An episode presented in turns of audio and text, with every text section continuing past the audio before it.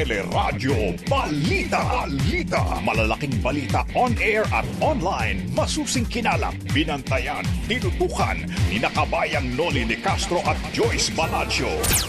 Sa Teleradyo Balita. Pinaikling isolation period para sa mga positibo sa COVID-19 at pinaikling quarantine days sa mga tinuturing na close contact aprobado na ng IATF ayon sa Department of Health. Proseso ng pagtawag ng Bureau of Quarantine sa mga balikbayang nagpositibo sa COVID-19 inireklamo dahil sa paglobo umano ng bayarin sa hotel. Bureau of Quarantine umapilang limitahan muna sa repatriation program ang mga umuuwing Pilipino. Courier Company sa Pasay City inilockdown at inimbestigahan dahil pinapapasok pa rin ang ilang empleyadong nagpositibo sa COVID-19. 32,000 bahay sa Quezon City nakalockdown dahil sa hawahan ng magkakapamilya ayon kay Mayor Joy Belmonte. Isandaan at dalawamput anim na university nagdeklara ng academic health break. University of the East sa Maynila pinagpapaliwanag naman kung bakit sinuway ang academic health break. Pagbabakuna kontra COVID-19 sa mga edad 5 hanggang 11 aarangkada na sa unang linggo ng Pebrero. Apat na taong gulang pababa sa Abril naman target bakunahan ayon kay Vaccine Czar Carlito Galvez. Pangulong Rodrigo Duterte, kabilang sa mayigit 1.7 milyon na mga manggagawa sa pamahalaan, natatanggap ng umento sa sahod ngayong buwan sa ikatlong bugso ng Salary Standardization Law. Magandang umaga, bayan! Yan po ang ulo ng ating mga nagbabagang balita ngayong araw ng Biyernes, January 14, 2022. At syempre pa, kasama po natin tuwing umaga ang ating kabalitaan via Zoom. Ako po si Joyce Balancho. Ako naman po ang inyong kabayan si Nolly Di Castro. Kami po maghatid sa inyo ng ating mga nagbabagang balita.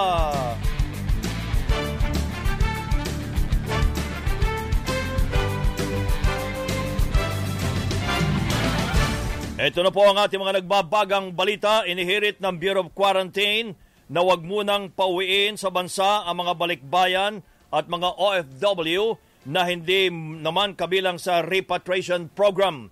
Sinabi sa teleradyo ni BOQ Director uh, Dr. Roberto Salvador na kulang talaga sila sa mga tauhan ngayon para umasikaso sa mga moving OFWs at balikbayan dahil na rin sa patuloy po na pagtaas ng mga kaso ng COVID-19.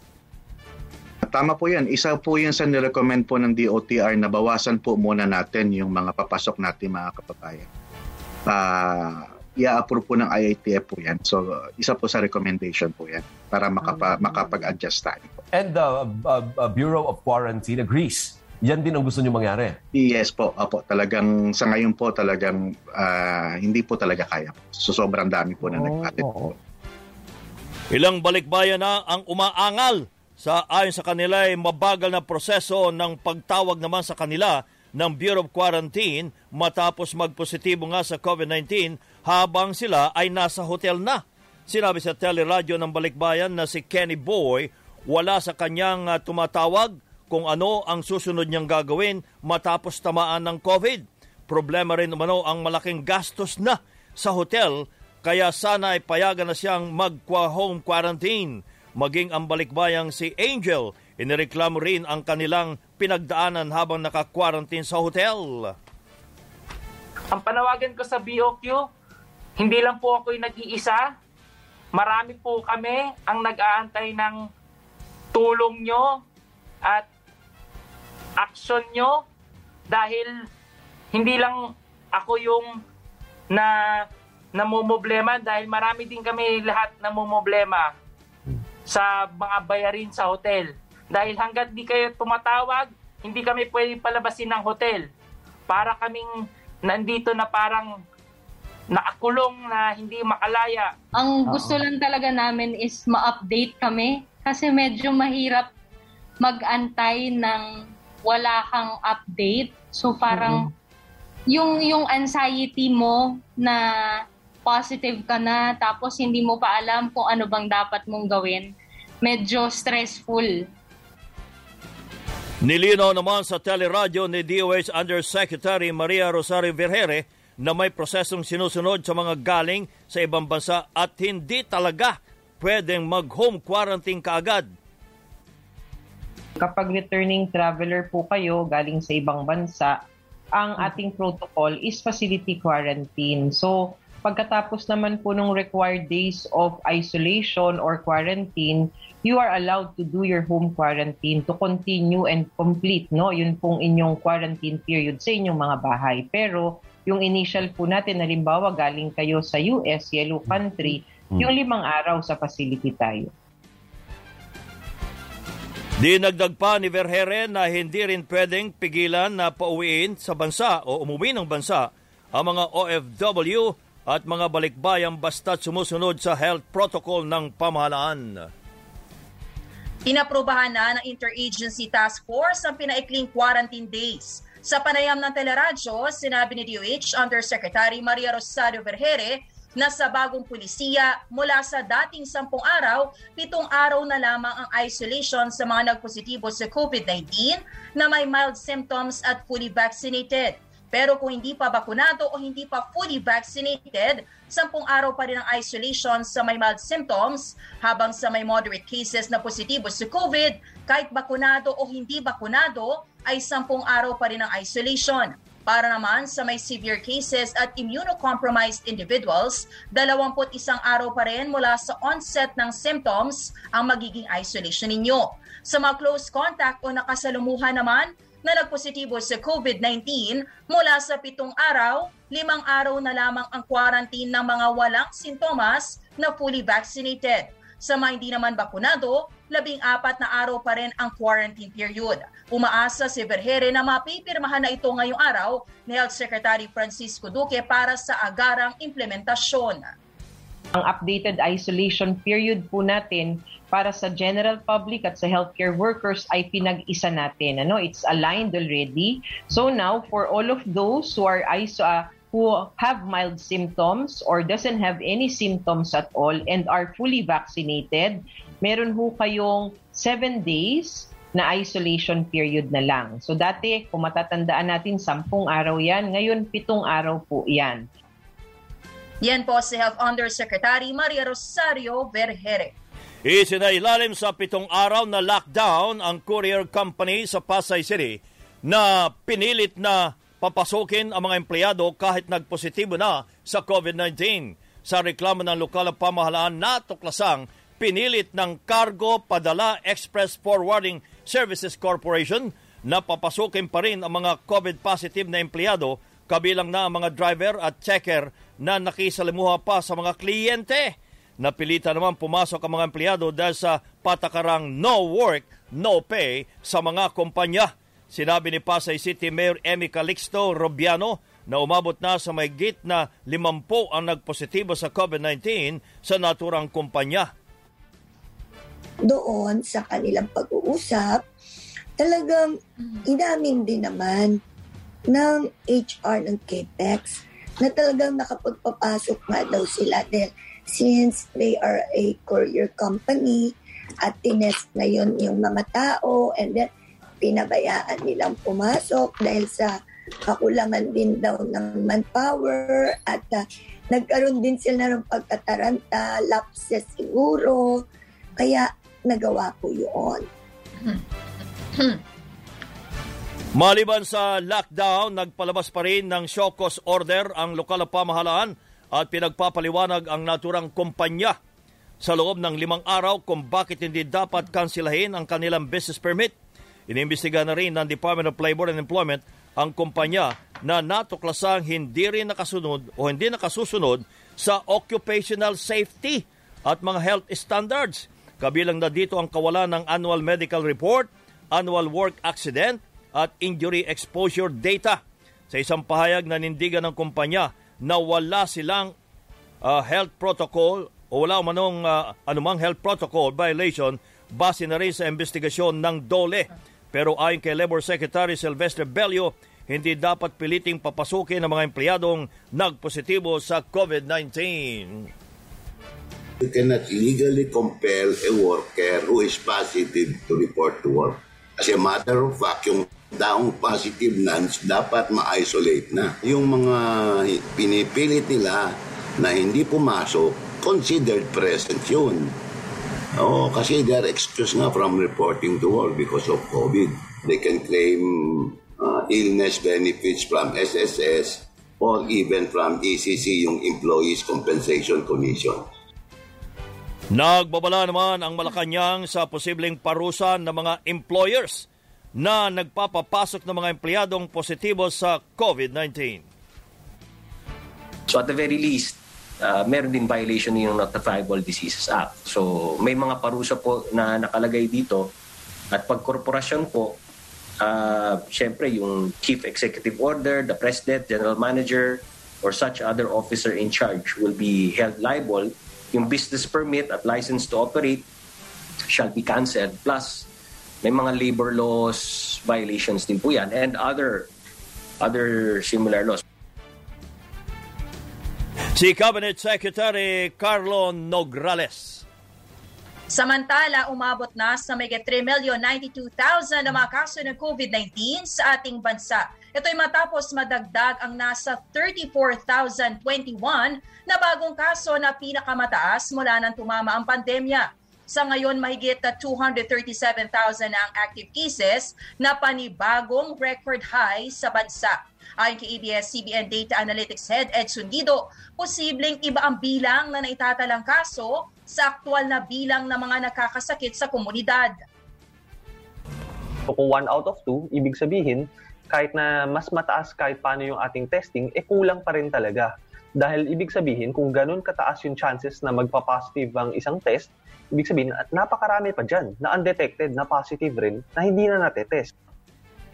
Igit naman po ng Department of Health na bagamat mataas ang naitatalang kaso, mababa naman ang bilang ng mga tinatamaan ng severe at critical cases ng COVID-19. Similar to the situation in other countries with Omicron, this is also signaling to us that our vaccine and our current standards protects the population against severe disease and death. Yan po si Health Undersecretary Maria Rosario Vergere.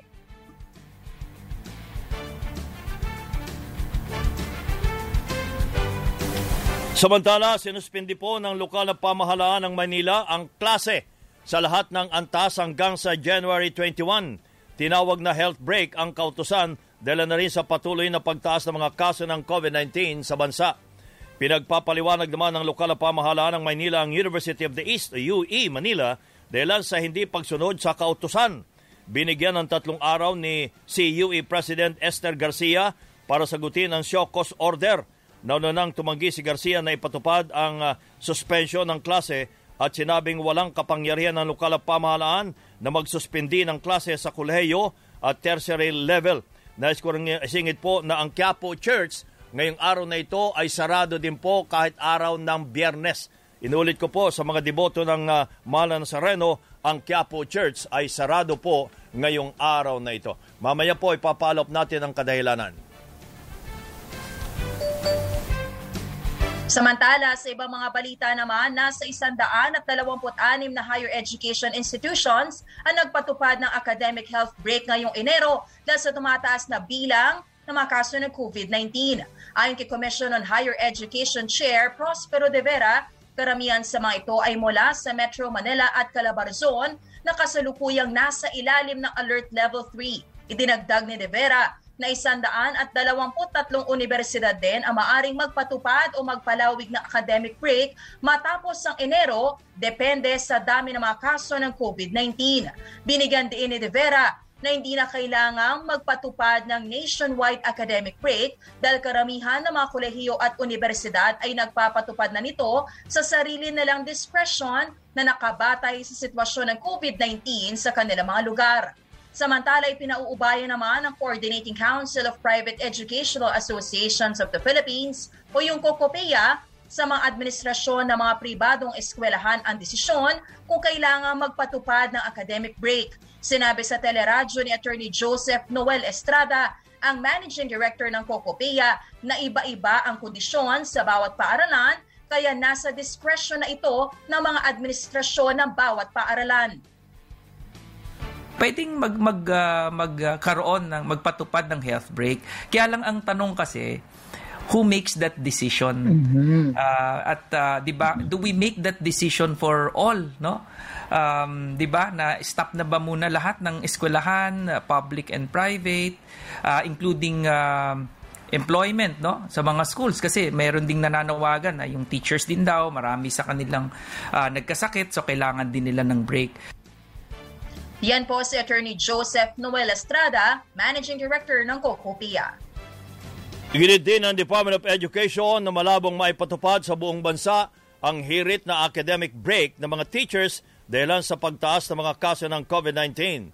Sinabi sa teleradyo ni Education Undersecretary Nepomuceno Malaluan na maaaring magdeklara ng academic break ang kanilang regional offices kung kinakailangan. Maaari na niya magpatupad ang mga eskwelahan ng academic ease sa na pwedeng bawasan ang uh, mga guro o na mga guro ang school work ng mga estudyante. Mahirap gawin na nationwide ito sapagkat this will uh, uh, seriously affect. We have to balance this also kabayan dun sa ating uh, learning process and school calendar. So hindi naman pangkalahatan uh, yung nangangailangan. So kung may merong ganito na may uh, masiting pangangailangan to do class suspensions, we are authorizing our regions and divisions to do so. Opo. Tinutulan din ng Parents Teachers Association ang uh, academic break lalo't katatapos lang ng bakasyon ng mga estudyante. Katatapos din lang ng Christmas break, which is December. And then, ano pa lang ngayon, this January 13, eh, nine days pa lang ng pasukan. I don't think they can call it pasukan, but it was early learning activities. Nine days pa lang. Tapos, ipapatupad natin ng health break, mm-hmm. academic health break. I don't know if it's makatwiran yung implement ah, natin okay. yan. Sunod-sunod ng vacation eh. I think this is time management lang okay. po ang gusto i-emphasize. Okay. And na, if not, Opo. they can tap the PTA to Opo. have uh, the printing, segregation, and okay. checking. Pwede okay. po itap nila PTA. Yun po si Parents Teachers Association Secretary General Lito Senieto.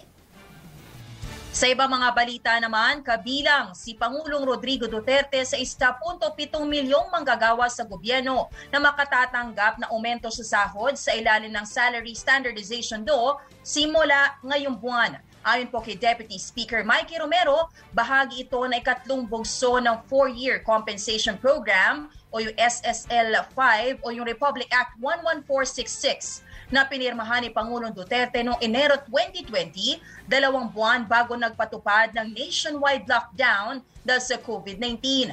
Sinabi pa ng kongresista na sakop din ang dagdag sahod ang lahat ng government personnel hanggang sa may pinakamababang sahod, kabilang ang local government units at state-owned corporations. May mga balita pa tayo tampok sa Teleradyo Balita.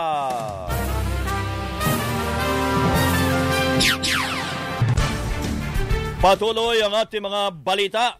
Nasa 32,000 bahay ang naka-lockdown ngayon sa Quezon City dahil sa pagtaas ng mga kaso ng COVID-19.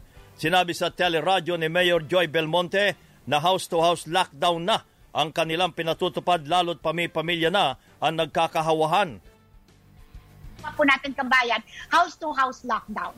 So at the moment, we have lockdown 32,000 houses already here in Quezon City. Ibig sabihin nun, yung mga uh, members ng household, hindi talaga natin pinapahintulutan lumabas ng tahanan. This is also science-based na ayon sa mga datos ng ating mga eksperto, once someone is positive sa bilis uh, ng Omicron makahawa, uh, the chances are the whole household will be positive. Samantala, sa talapo ng PMP, isandaan at tatlong lugar sa Metro Manila ang sinailalim sa granular lockdown dahil sa mga kaso ng COVID-19. Ayon sa PMP, apektado ang lockdown ang isandaan at anim na pong pamilya o katumbas ng 325 na individual na karamihan po ay mula sa Maynila. Nagtalaga naman ng 119 na pulis at dalawang daang force multipliers sa mga naturang lugar upang matiyak na hindi lalabas ang mga residenteng naka-lockdown. Sarado din ang Quiapo Church po, gaya ng binanggit ko kanina, hanggang January 28. Ayon po sa pamunuan ng simbahan, dalawang linggong sarado ang simbahan dahil po sa tumataas ang mga kaso ng COVID at para magbigay daan din sa gagawing disinfection sa loob ng simbahan. Suspendido rin ang trabaho at iba pang uh, aktibidad sa simbahan pero tuloy ang uh, araw-araw na online mass na mapapanood sa social media account ng Quiapo Church. Samantala, lumabas sa bagong datos sa isinagawang trial na AstraZeneca na pinalalakas ng third dose o booster shot na nasabing bakuna ang antibodies ng katawan laban sa mga variant ng COVID-19. Sa inilabas na preliminary data, nabatid na pinatataas ng AstraZeneca booster shot o yung Vaxzevria ang immune response ng katawan laban sa Alpha, Beta, Delta at Gamma variant ng COVID-19. Sa iwalay na pag-aaral, nadiskubiring tumaas ang tugon na antibodies laban sa Omicron matapos na ikatlong dose ng bakuna ng AstraZeneca. Naobserbahan ito sa mga individual na nakakuha ng primary dose ng AstraZeneca o mRNA type ng COVID vaccine. Pabor ang samahan ng mga transport operators ng Pilipinas o STOP sa no vaccine, no ride policy ng Department of Transportation. Pero nanawagan naman sila ang uh, managing director ng grupo na si Juliet De Jesus na tulungan sila ng gobyerno sa pagpapatubad nito. Sinabi sa teleradyo ni De Jesus na marami silang bus stop sa kada ruta kaya pinangangambahang hindi na uh, isa-isang may inspeksyon ng mga tsuper o konduktor ang vaccine card ng mga pasahero Iminungkahan ni De Jesus na magtalaga na lamang ng mga enforcers sa bawat bus stop para tumulong sa pagkontrol ng mga paserong hindi bakunado. Magkaroon na po ng pulisya na lahat ng mga bus stop namin, oh. sa lahat ng rutang ibinigay oh. sa amin, eh magbigay po sila ng mga tao nila na makatulong na nandun pa lang sa baba yung mga sasakay, alam na po, meron kang diyang megapon, alam na po, ilabas niyo yung vaccine card niyo. Pag wala, hindi kayo pwedeng sumakay. Pero ilang pong uh, driver ang problemado pa rin kung paano ipatutupad ang no vaccine, no ride policy simula sa lunes dahil mahirapan silang tanungin ang bawat pasahero kung bakunado ba o hindi. Yun lang hindi natin malaman kung peke o hindi. Hindi ko, hindi ko pa rin alam kasi kung ano yung tunay at saka hindi. Sa ngayon, ganun muna. Hanapan muna ng vaccine card bago sumakay. Sa PSILD lang eh, sasabihin sa'yo ng PSILD na bawal sumakay ng walang pisil, makiusap sa'yo, eh, sino bang tatanggi? Kung irerekomenda ng gobyerno na isusukbit niya yung ID niya talaga, malalaman mo na, ano, okay yun. Pero kung tatanungin mo, mahirap yun. Yung pero naninindigan pa rin ng DOTR na hindi anti-poor ang no-vax, no-ride policy dahil para ito sa kapakanan ng mas nakararami. Nababahala ang ilang lokal na pamahalaan sa posible magdulot ng diskriminasyon ang direktiba ng Interior and Local Government Department sa pag-iimbentaryo ng barangay sa mga hindi pa bakunado kontra sa COVID-19. Ayon kay Marikina Mayor Marcy Chodoro, dapat bustisiing mabuti ang patakaran at tiyaking walang malalabag na karapatan bago ito ipatupad. Ganito rin ang posisyon ng Muntinlupa LGU kahit nagsimula na silang mag-imbentaryo matapos ang pinalabas na ordinansa it should be given a serious thought ano, in, in the conduct of inventory. Baka kasi maging discriminatory in treatment against unvaccinated individuals. Perhaps number of unvaccinated individuals can be given, but in terms of details, uh, there's a, there's what we call the privacy law. Eh. Kaya tingin ko it, it should be ano, it should be uh, given serious thought Walang aresto, walang hate campaign, uh, walang ano, walang paglabag sa karapatan ng individual. Nilinaw naman ng DILG na ang kukuning impormasyon ay listahan lamang ng mga hindi bakunado pero nanindigan ito sa posisyong maaring mang aresto para proteksyonan ng publiko lalo't na sa ilalim pa rin ng public health emergency ang bansa dahil sa COVID-19. Nagbabaga pa rin ang mga balita sa pagbabalik ng Teleradyo Balita.